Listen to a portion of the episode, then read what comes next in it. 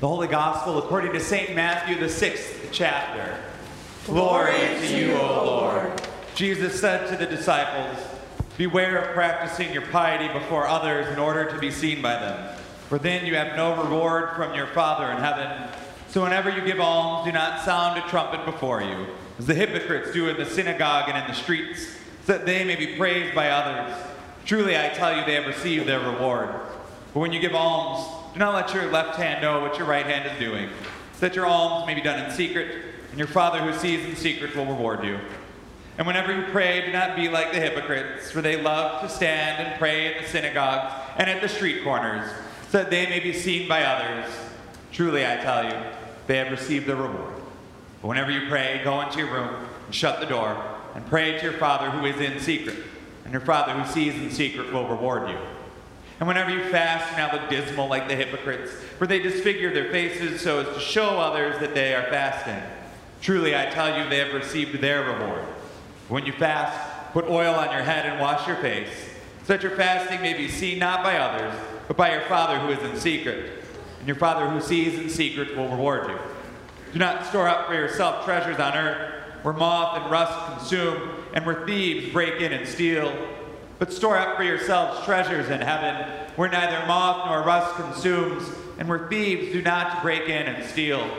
For where your treasure is, there your heart will be also. The Gospel of the Lord. Praise to you, O Christ. The assembly may be seated.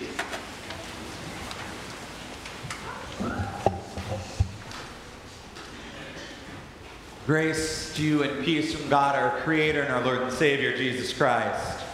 Amen. Today marks our entry point into a season, a season of preparation, a season of Lent.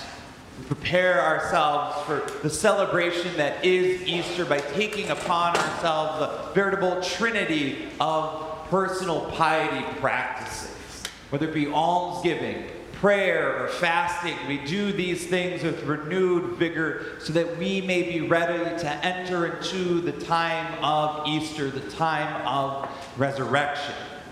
We are reminded today of our own mortality in the tradition of putting a cross on our foreheads made of ashes. The challenge I have today, the challenge I have every year, is that probably a few hours from now, you, like me, will go home and wash your face before going to bed because you don't want the ashes to get on your pillowcase right? Just like about seven weeks from now, we will cast aside these three piety practices. Our focus on them will wane as we enter into the season of Easter, and we'll pack them up until it is next Lent we're ready to re engage once more, renewed in our, our practices of prayer and almsgiving and fasting. The challenge is this if Easter is truly to be celebrated each and every Sunday, if the resurrection is truly a gift that transforms our lives, not just Sundays, but every day, then don't we need something greater than a personal act of piety one day a year? Don't we need something bigger than this little brief stint that is Lent? I'm reminded of this challenge as Jesus talks with his disciples here today as we pick back up on the Sermon on the Mount. Jesus, you see, isn't preparing his disciples to enter into a season of Lent.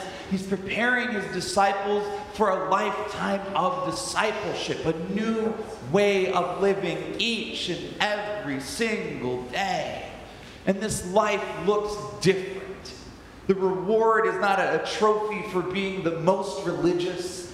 The reward becomes a genuine sense of communion and community with the Lord's own self. Salvation is no longer self achieved, but fully realized when we cast ourselves aside. The treasures that lie within aren't to be put in display cases for all to see, but instead exist in the quiet peace of our hearts, a place where God and God alone can see.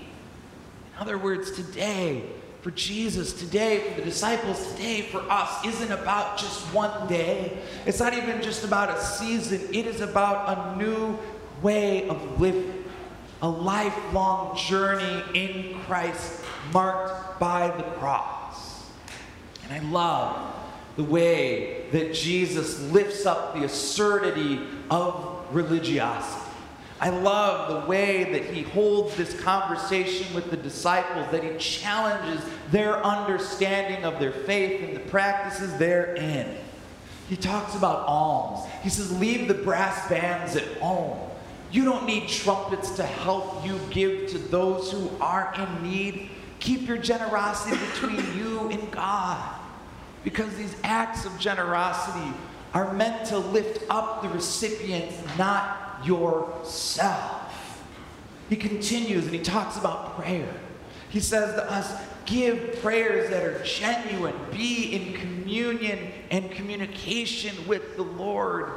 Don't just pray long prayers because they look or sound good, which I will tell you, as someone who edits prayers weekly, is a relief to say the least. But you see, he says this because he wants to ensure the focus remains where it belongs. When we pray, it's not about lifting up ourselves, it's about lifting up those for whom we pray, or lifting up the God to whom we pray, who we offer our supplications, God to whom we offer our thanksgivings. And Jesus is so concerned that his disciples won't be able to figure this out that he literally has to teach them to pray. You may notice, as I was reading the gospel, we skip a bunch of verses. You know what those verses were? Jesus teaching the disciples the Lord's Prayer. A prayer that isn't about them, but about the Lord who teaches it, whose name alone is hallowed, who's alone the one who's able to provide the sustenance needed daily, or better known, our daily bread. The Lord alone was able to forgive so that we may learn to forgive. And he talks about fasting. When it comes to fasting, he says, don't make yourself look miserable. Don't do that to yourself. He says it's not about being miserable, it's about understanding our dependence upon God. I love this translation don't disfigure your face or don't make your face unrecognizable so that people recognize you. Because that's what we do. That's what they were doing. Contorting their faces, looking unrecognizable so that people would take notice. Because it's not about an empty stomach, it's about having a full heart. As I read this gospel tonight, as I prepared for this message this day, I find great comfort in Jesus being upfront and honest in exposing our impostor faith. Because, truth be told, as your pastor, I suffer from imposter syndrome. I'm constantly worried that you're going to figure me out that you're going to peel away the layers to the point where you reveal the true Zach, and it's not the one that you expect or the one that you need, that you're going to find a fraud at my foundation. And what does this mean? It means that at every turn I doubt myself. or I doubt the very ministry that I carry out. Is it what I've been called to do? Am I serving in the right way or in the right place? Am I doing my job? Am I serving the Lord as I thought the Lord has called me to serve? It's hard. It's hard to live with that kind of a doubt. You want to know what ratchets your doubt up a little bit more? Going to a place surrounded by other pastors. Seminary was a difficult process for me doubt that settled in from day one as I listened to my classmates share their call stories. Stories that dated back to profound divine intervention moments when I could barely figure out where to even start talking about why I'm in seminary. Colleagues who went to ELCA colleges and had religion degrees, not Illinois State with a philosophy degree.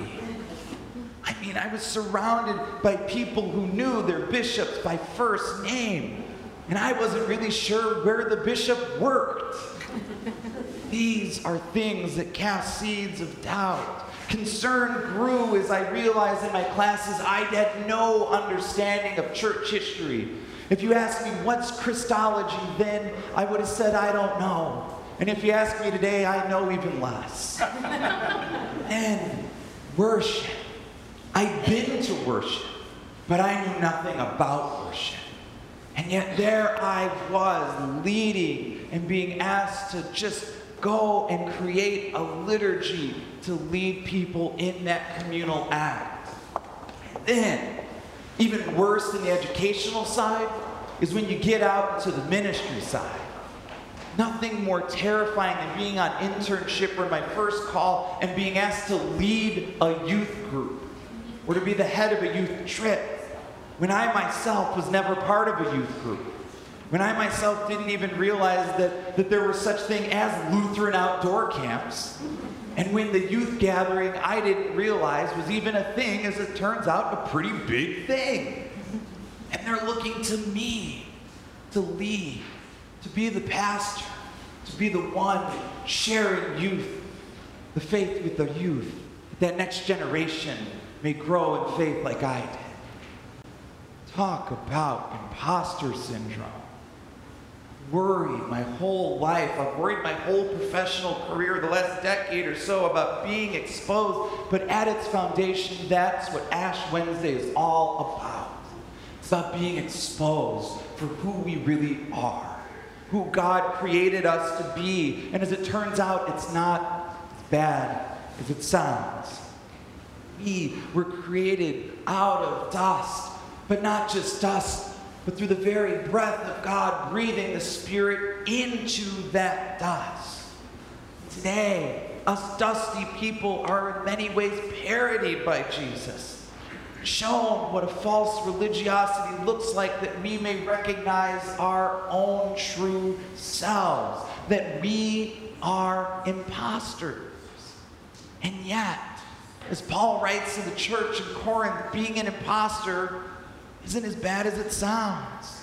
Here again, these words from his letter. We are treated as impostors and yet are true, as unknown and yet well known, as dying and see we are alive, as punished and yet not killed, as sorrowful yet always rejoicing, as poor yet making rich, as having nothing and yet possessing everything. In a few moments, you're going to come forward. And myself and my assistant minister are going to smear ashes on your forehead. And we're going to say to you these words Dust you came, dust you shall return. This is a reminder that you possess nothing, not even your own life is yours because the one who gave it to you is the one who will one day take it back. And at the same time, the shape in which we make that ashen mark, the shape of the cross, is a reminder that you already have everything. That you already have the resurrection. You already have the Easter promise. You already have anything you could ever want. Why? Because when we come here on Ash Wednesday, we're not here to gain God's favor for a day. Or when we take on these Lenten practices, we're not here to, to gain the accolades of the community for six or seven weeks. Instead, we're recommitting ourselves to living a Christ like life each and every day, celebrating the grace that defines each and every day of our lives. So, this year, my hope and my prayer for you is that you're not just blessed tonight, that you're not just blessed during Lent, but that this way of Lent defines your way of life this day, every day, and always. Thanks be to God. Amen.